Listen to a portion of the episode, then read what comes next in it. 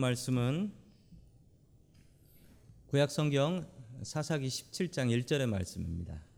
구약 성경 사사기 17장 1절의 말씀입니다. 자, 우리 같이 하나님의 말씀을 읽겠습니다. 시작. 에브라임 산지에 미가라 이름하는 사람이 있더니 아멘. 자, 우리 옆에 계신 분들하고 인사 나누겠습니다. 반갑습니다. 인사해 주시죠. 네, 반갑습니다. 반갑습니다. 음, 열두 사사가 다 이렇게 지나가 버렸습니다. 그런데 열두 사사가 지나갔으면 사사기는 끝이 나야지요. 근데 열두 사사가 다 지나갔는데 사사기가 아직도 남아 있습니다. 아직 결론이 안 난 거예요. 이게 사사기는 열두 사사들의 이야기라고만 하긴 곤란한 겁니다. 왜냐하면 그러면 16장에서 끝났어야 돼요. 그런데 17장이 나옵니다. 그리고 두 가지 이야기가 더 나와요. 두 가지 이야기가. 어떤 이야기 드릴까요? 첫 번째 이야기입니다. 근데 이 두 가지 이야기가 엄청나게 중요한 것은 사사기의 결론은 이 두 이야기에 다 들어 있어요. 도대체 어떤 이야기들일까요? 첫 번째 이야기입니다. 읽으셨던 것처럼 어느 지파가 나왔습니까? 에브라임 산지에라고 나왔습니다. 에브라임 지파가 나왔으면 우리가 사사기에서 에브라임에 대해서는 몇 번 이야기가 나왔었습니다. 에브라임 지파는 어떤 지파였죠? 어, 사사기에서는 에브라임 지파는 늘 문제 지파였습니다. 어디 전쟁하러 나가고 나면 전쟁 이기고 오면 그때 시비 걸어가지고 왜 우리를 안 불렀냐? 시비 걸어서 싸우자고 그러던 지파가 바로 에브라임이었어요. 그런데 이 에브라임은 지파만 좀 이상했던 게 아니라 그 지파의 멤버도 좀 이상했던 것 같습니다. 그래서 오늘 에브라임 지파 사람 중에 하나 좀 이상한 사람 하나를 소개를 합니다. 그의 이름이 무엇이라고 합니까? 미가라고 이야기합니다. 미가는 도대체 무슨 이상한 일을 했을까요? 자, 우리 2절 말씀을 보시면 조금 이해가 될 수 있습니다. 우리 2절 말씀 같이 봅니다. 시작. 그가 어머니에게 말하였다. 누군가가 은돈 천백냥을 훔쳐갈 때에 어머니는 그 훔친 사람을 저주하셨습니다. 나도 그 귀로 직접 들었습니다. 보십시오. 그 은돈이 여기 있습니다. 바로 내가 이것을 가져갔습니다. 그러자 그의 어머니는 도리어 이렇게 말하였다. 얘야, 주님께서 너에게 복 주시기를 바란다. 아멘. 미가의 집은 부자였습니다. 지난주에 나왔던 똑같은 동원이 나오네요. 얼마였죠? 은 천백냥이라고 합니다. 은 천백냥. 아, 읽으시느라고 돈 액수를 못 세셨군요. 은 천백냥. 지난주에도 나왔었습니다. 은 천백냥은 은 한 양이 은 한 양이 4일치 일한 임금이에요. 그래서 은 천백냥은 20년치. 그러니까 20년 동안 뭐 평생 일한 거죠. 평생 일해서 번 아주 큰 돈을 그냥 집에 가지고 있었다라는 거예요. 자, 그러니 이 집은 어떤 집이다? 이 집은 부잣집이다. 자, 혹시 집에 20년치 일할 일한 돈이 집에 쌓여 있으시면 그 집은 부자인 거예요. 부자인 거예요. 그리고 없어진 줄도 당장 몰라요. 그걸 보면 진짜 부자인 거예요. 이 정도 돈은 없어도 잘 표시도 안 나는 그런 집인 거죠. 자, 그러자 미가는 이 도둑놈을 저주했습니다. 찾을 수가 없으니까 뭐라고 저주했는지는 알 수가 없습니다. 그래서 이뭐 뭐 온갖 못된 말로 저주를 한 거예요. 그런데 그 도둑놈이 누구였다? 사랑하는 자기 아들이었던 겁니다. 근데 아들이 뭐라고 고백합니까? 저주를 하셨는데 제가 이 귀로 직접 들었습니다. 그리고 그 사이에 생략된 말은 뭐냐면요. 그 저주를 듣고 나서 이 저주가 나한테 이루어지면 어떡하나. 그 너무나 겁이 난 거예요. 왜냐고요? 어머니가 저주의 말을 정말 온갖 상상할 수 없는 온갖 말로 그냥 저주를 해버린 거예요. 그러자 아들은 그 말이 겁이 나서 이 은돈이 여기 있습니다 하고 가져온 것입니다. 자, 우리가 오늘 이 말씀을 통해서 알 수 있는 그 첫 번째 주시는 말씀은 쉽게 말하지 말라입니다. 쉽게 말하지 말라. 말을 할 때 우리가 먼저 생각을 하고 그리고 말을 해야 됩니다. 세상에서는 사람들이 생각하고 말해라, 생각하고 말해라 하는데 우리 크리스찬들한테는 생각하고 말하는 게 아니라 기도하고 생각하고 말해야 돼요. 무엇인가 중요한 말을 할 때 기도하고 생각하고 말해야 됩니다. 기도하지 않은 말은 분명히 큰 문제를 일으킬 가능성이 있습니다. 세상에 얼마나 저주의 말이 많습니까? 뭐 유대인들 말에만 저주의 말이 많나요? 한국말에도 욕, 욕 들어보셨죠? 한국말 욕, 저주의 말 얼마나 많습니까? 이 저주의 말 욕하는 거 보면요. 갑자기 그 마음속에 생각하지도 않은 말들이 튀어나올 때가 너무나 많이 있습니다. 오늘 이 사건과 이야기의 시작은 무엇이었냐면 미가의 저주에서부터 시작합니다. 그 말 한마디. 저주의 말 한마디. 그런데 생각해 보시면 우리 일상생활에서 벌어지는 싸움과 다툼 그리고 부부들 간에 다투는 일 있잖아요. 왜 영 안 다투시는 것 같이 저를 이상한 사람 보듯이 하세요. 부부들 간에도 다투잖아요. 에이 참 나만 싸우는 것 같네. 다툴 때 어떻게 다툽니까? 그 집안마다 잘 보시면 패턴이 있어요. 똑같아요. 똑같은데 뭐로부터 시작해요? 예. 펀치 한 방으로부터 시작하는 집은 별로 없어요. 말 한마디로 시작한단 말이에요. 말 한마디. 미가의 말 한마디 때문에 이 모든 일이 벌어집니다. 우리의 일상생활에서도 벌어지는 싸움과 다툼은 그 말 한마디, 그 생각 없이 던진 그 말 한마디 때문에 이 모든 일이 벌어진다라는 것입니다. 그러므로 우리는 어떻게 해야 됩니까? 기도하고 말해야 됩니다. 기도하고 말해야 돼요. 이 말을 해야 될까? 머릿속으로 생각만 하지 마시고 기도하십시오. 하나님 내가 이 말을 해야 될까요? 기도하십시오. 그러면 하나님께서 마음을 주십니다. 그냥 네가 참아라. 아니면 그냥 넘어가라. 네가 잘못한 거다. 이런 마음을 주세요. 그러나 이 미가는 저주의 말을 날려버렸습니다. 우리도 한국말로도 저주의 말이 있죠. 네가 뭘 할 줄 아는 게 있냐? 뭐 애들한테나 하는 못된 말 중에 이런 말 있지요. 싸가지가 없다. 싸가지는 아예 얘는 자라서 뭐가 될 게 없는 거예요. 아주 험한 말이죠. 네가 하는 게 뭐 다 그렇지라든지 그냥 한마디로 그냥 또 이런 말로 수많은 저주의 말들을 우리는 던지게 됩니다. 말을 하기 전에 한 번 더 생각해 보아야 됩니다. 특별히 우리가 화났을 때 사고를 많이 쳐. 화났을 때. 화났을 때.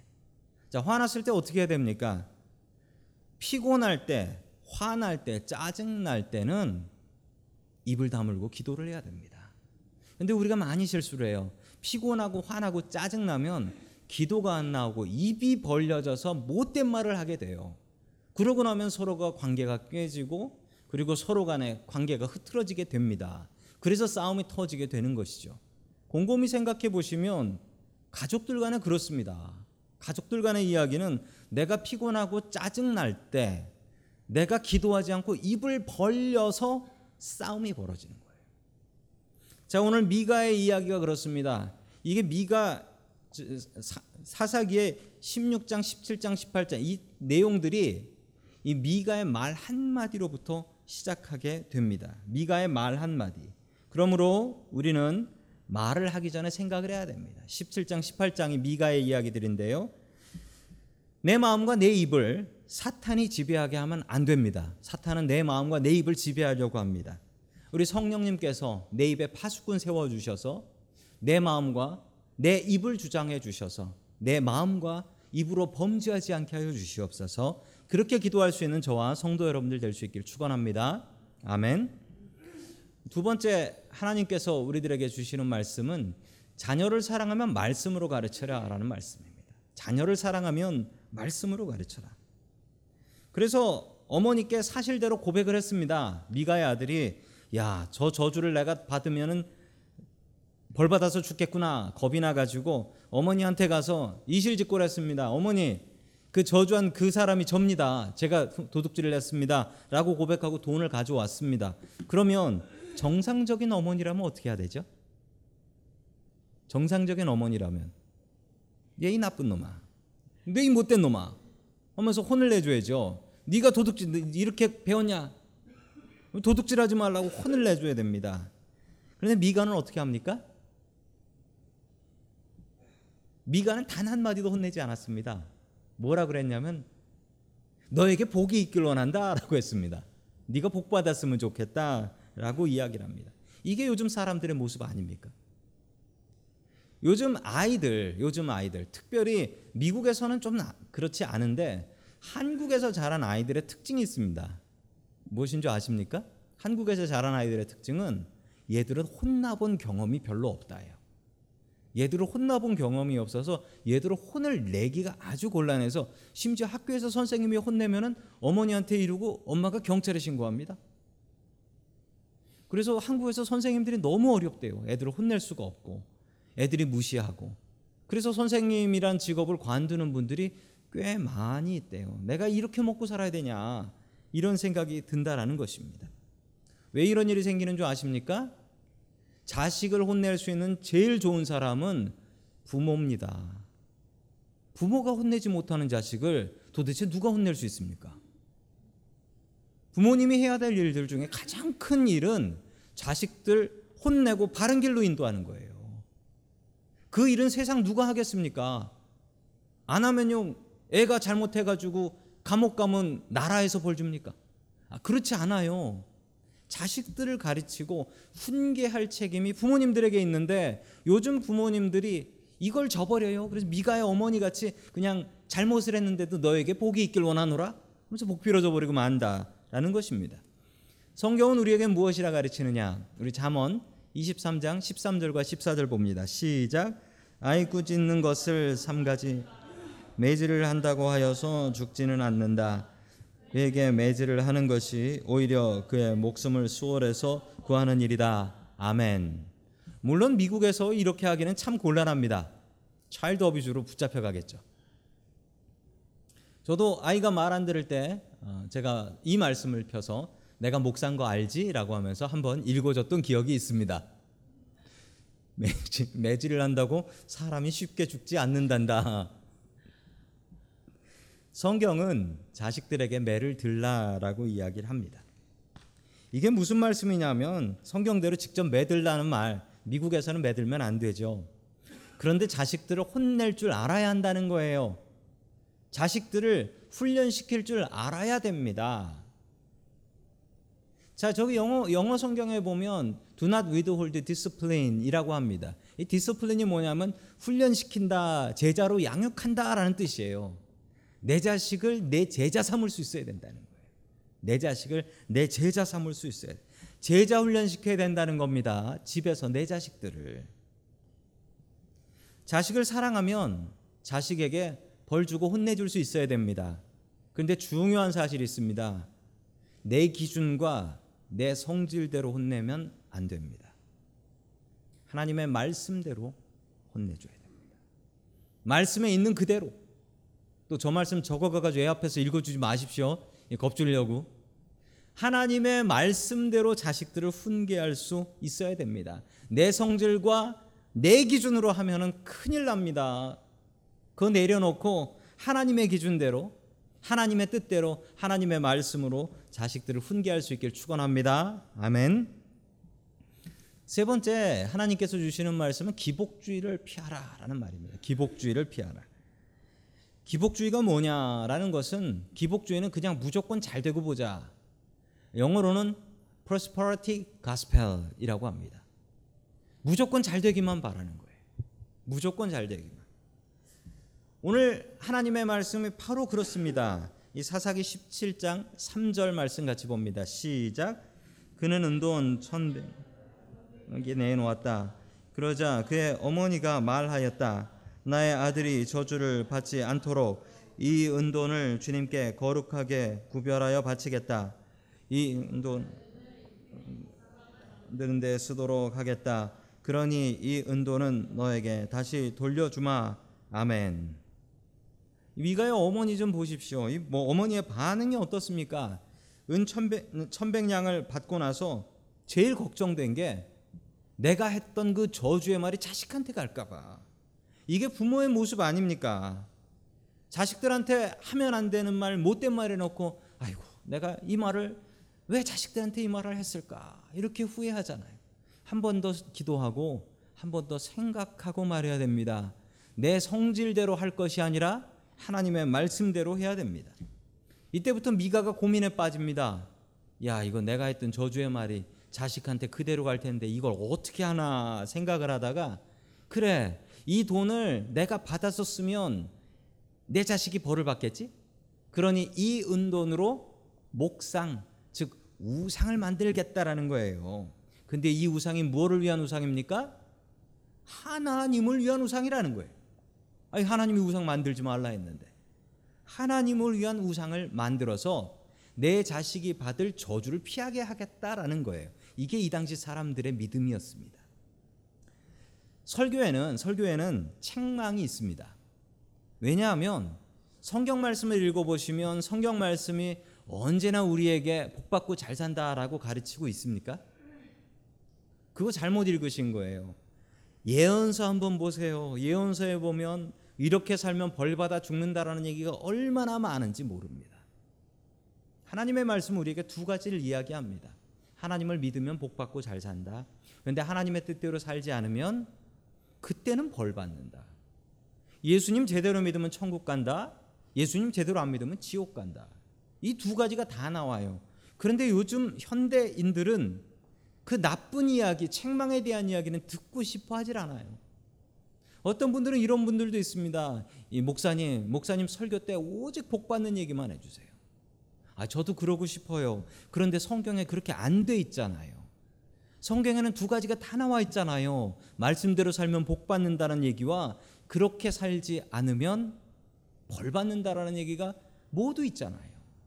그래서 우리 하나님의 말씀을 듣게 되면 그 말씀을 통해서 내 마음에 찔림이 있는 건 너무나 당연한 일입니다. 너무나 당연한 일이에요. 설교를 듣고 나서 이두 가지의 반응이 있습니다. 두 가지의 반응이 어떤 분은 설교를 마치고 나오면 저한테 저한테 손을 붙잡고서 목사님 오늘 은혜를 많이 받았어요.